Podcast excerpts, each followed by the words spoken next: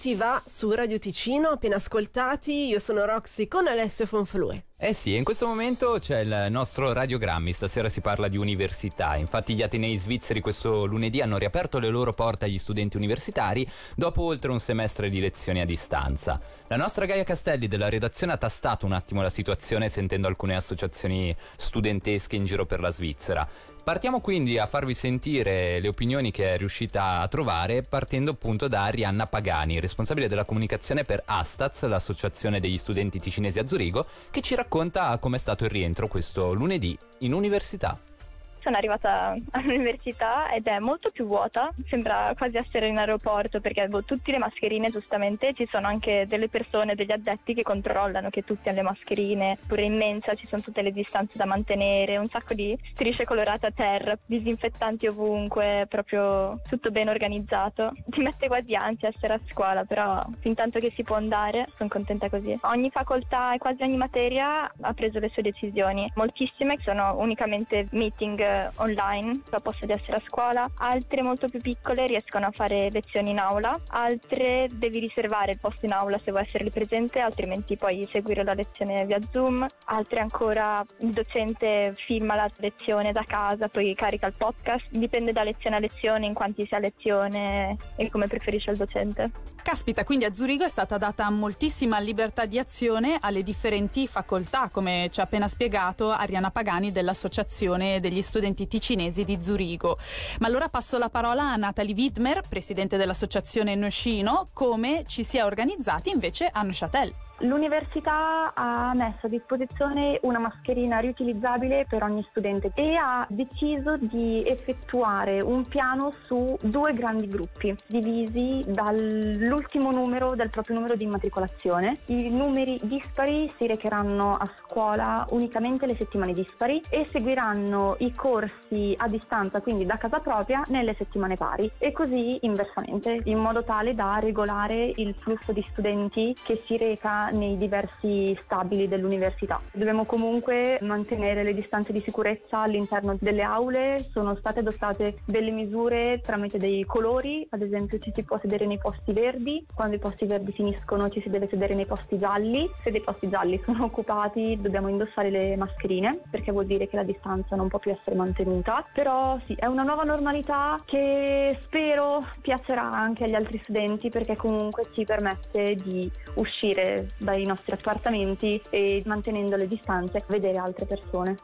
Quanto hai ragione Natalie, poter tornare a vedersi dal vivo è proprio una cosa fantastica. E quindi passo la parola a Laura Re, presidente dell'Associazione degli studenti ticinesi ABN. Come funzionano le cose nella vostra università? Ci sono le lezioni in presenza, almeno per la maggior parte. All'interno delle aule si può togliere la mascherina se si può mantenere il metro e mezzo di distanza, mentre per quanto riguarda le altre zone della scuola come chiosco, zone ricreative, è obbligatorio mantenere la mascherina. Poi a dipendenza un po' dei professori c'è quello che preferisce magari dividere la classe in due e poi fare lo stesso corso ma separatamente con la stessa classe in presenza, c'è quello che magari dice sì facciamo una lezione in presenza tutti con la mascherina e una da casa in modo che magari la teoria si fa a casa ascoltando il professore che parla e la parte magari più pratica con i lavori di gruppo a scuola. Quindi come studenti ho visto tanta responsabilità ma anche da parte dei professori, ogni pausa si arrieggia e poi appunto nelle classi un po' più grandi dove il professore magari vede che stare due o più ore tutti insieme in una sala con la mascherina, quando è possibile cerca di farla da casa. Hanno anche la possibilità, se si vuole, seguire sempre da casa la lezione. Questo non tutti i professori, però l'altro giorno uno ha, ha proprio piazzato la telecamera con microfono e tutto su un banco, in modo che sia dato la lezione a chi era in presenza, ma l'ha data anche a quelli che volevano lavorare da casa.